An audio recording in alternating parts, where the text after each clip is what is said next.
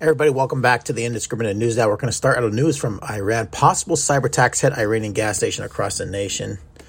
So, gas stations across Iran on Tuesday suffered through a widespread outage of government systems governing fuel subsidies, stopping sales in an incident that one semi-official news agency referred to as cyber attack. An Iranian state television account online shared image of long lines of cars piling up in Tehran Associated Press journalists also saw Lentz car at Tehran gas station with pumps off and the station closed. State TV did not explain what the issue was, but oil ministry officials were holding an emergency meeting to solve the technical problems. Semi official ISNA news agency, which called the incident a cyber attack, said those were trying to buy fuel with a government issued card through the machines instead of receiving. I received a message reading cyber attack 64411 most Iranians rely on subsidies to fuel their vehicles, particularly amid the country's worst economic problems. While ISNA did not acknowledge the number's significance, the, that number is associated with a hotline run through the office of Iran's Supreme Leader Ayatollah Ali Khamenei that handles questions about Islamic law. ISNA later removed its reports.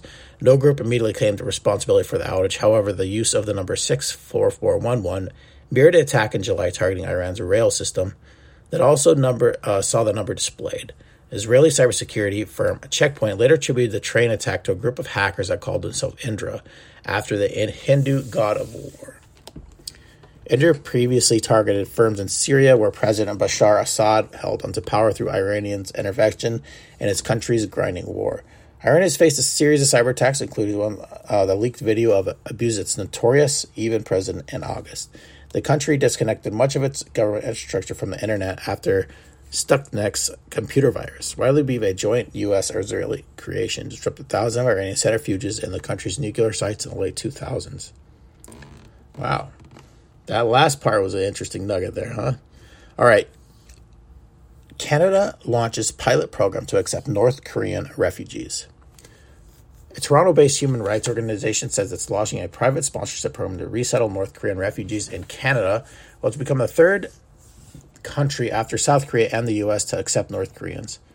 Sean Chung, executive director of HanVoice, said Tuesday the pilot program created in partnership with Canada's government aims to bring five North Korean refugee families from Thailand to Canada within the next two years.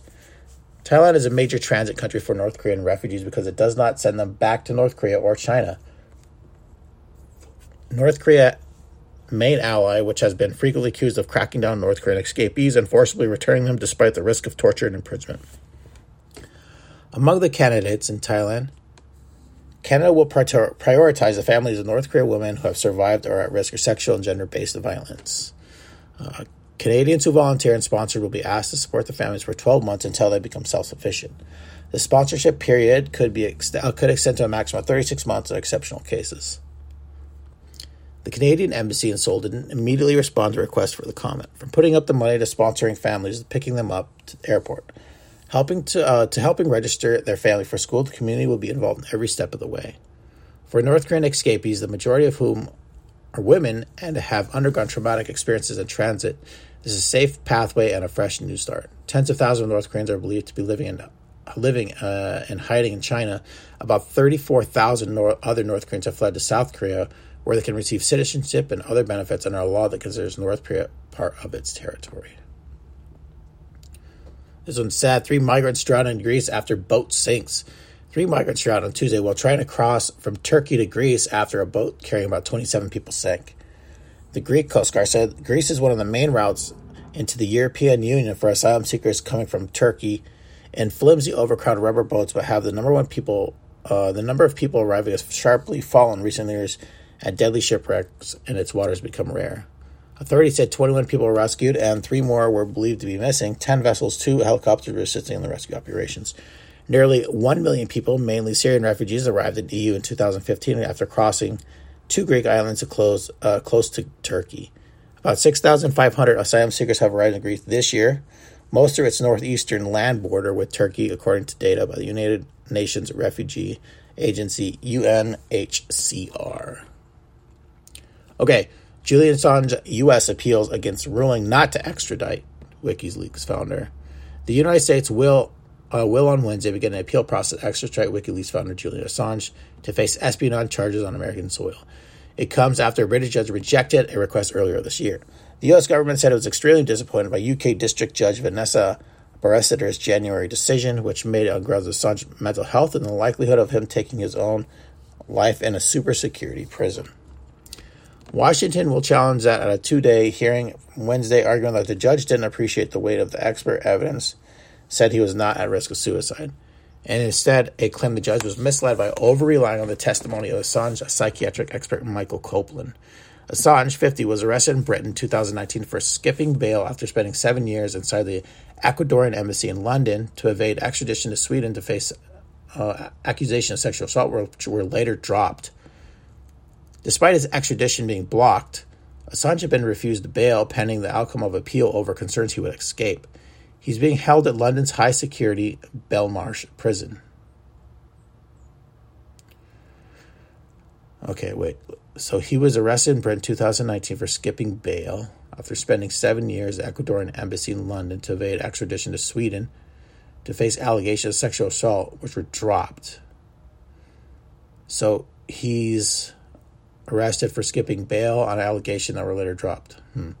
Lawyers representing the U.S. are hoping to extradite Australian born Assange to face 17 charges of espionage and one computer misuse in rela- relation to publishing military secrets, documents from wars in Afghanistan and Iraq. If convicted in the U.S., he makes a, faces a maximum 175 years in jail. Assange's partner, Stella Moris, a former member of his legal team, who is the mother of his two children, is leading a vocal campaign to support the WikiLeaks founder. Interesting. All right. YouTube, TikTok, Snap face uh, execs face senators on kid safety.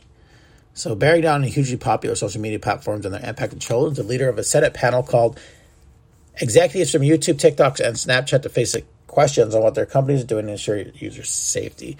The Senate Commerce Committee on Consumer Protection is fresh off a highly charged hearing from former Facebook data scientists who laid out internal company research showing that the company's Instagram and photo sharing service appears to seriously harm some teens.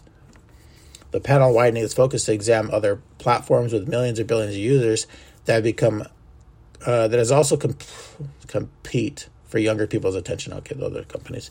The three executives: Michael Beckerman, TikTok vice president, um, Leslie Miller, vice president for government affairs and public policy, YouTube, and Jennifer Stout, vice president for global public policy and Snapchat. So the three platforms are woven into the fabric of people's lives, often influencing their dress, their dance move, and diet potentially to the point of obsession. Yep. Peer pressure to get in apps is strong. Social media can offer entertainment, education, but platforms have misused them to harm children and promote bullying. All right, everybody. Thanks for listening to the Indiscriminate News Network. I'm your host, Jason Sinclair. Take care. Hope everybody's doing well. And hear from you soon. Bye.